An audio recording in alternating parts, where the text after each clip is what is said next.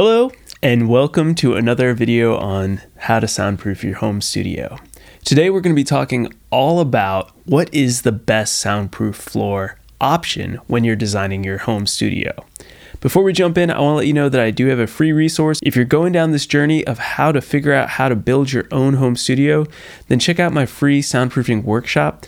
This is going to be 40 minutes of in depth teaching explaining how to design and think through the entire build of your home recording studio so that it will be soundproof and acoustically treated in the end. All right, if you're interested in checking that out, you can go to soundproofyourstudio.com slash workshop. That's soundproofyourstudio.com slash workshop. All right, let's talk about what is the best floor design. The best option for your home recording studio is going to be a concrete slab. The reason is that a concrete slab has enough mass to stop sound across the entire frequency spectrum. It also sits in the earth so that sound is less likely to travel through the ground, through the concrete, and up into your studio. So, for these two reasons, having a concrete slab is by far the best option for your home recording studio. So, where should you build your soundproof studio floor? Well, the best option is going to be where you have an existing concrete slab.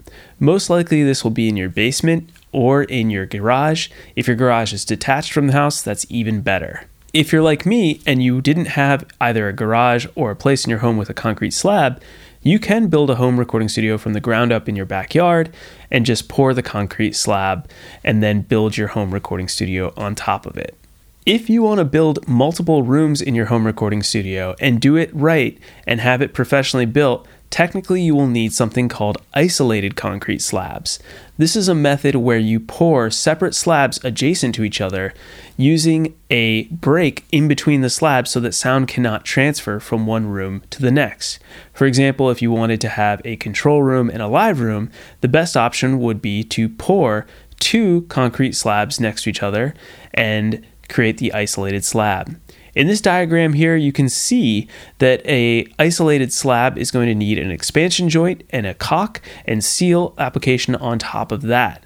I do not recommend going down the road of trying to pour your own isolated concrete slabs, and I would leave this to a professional. So, if you do want to do isolated concrete slabs, factor in that cost because it's definitely going to cost a lot more money than if you just poured one single slab. So, this leads to the next question What if you simply don't have the option of building on a concrete slab?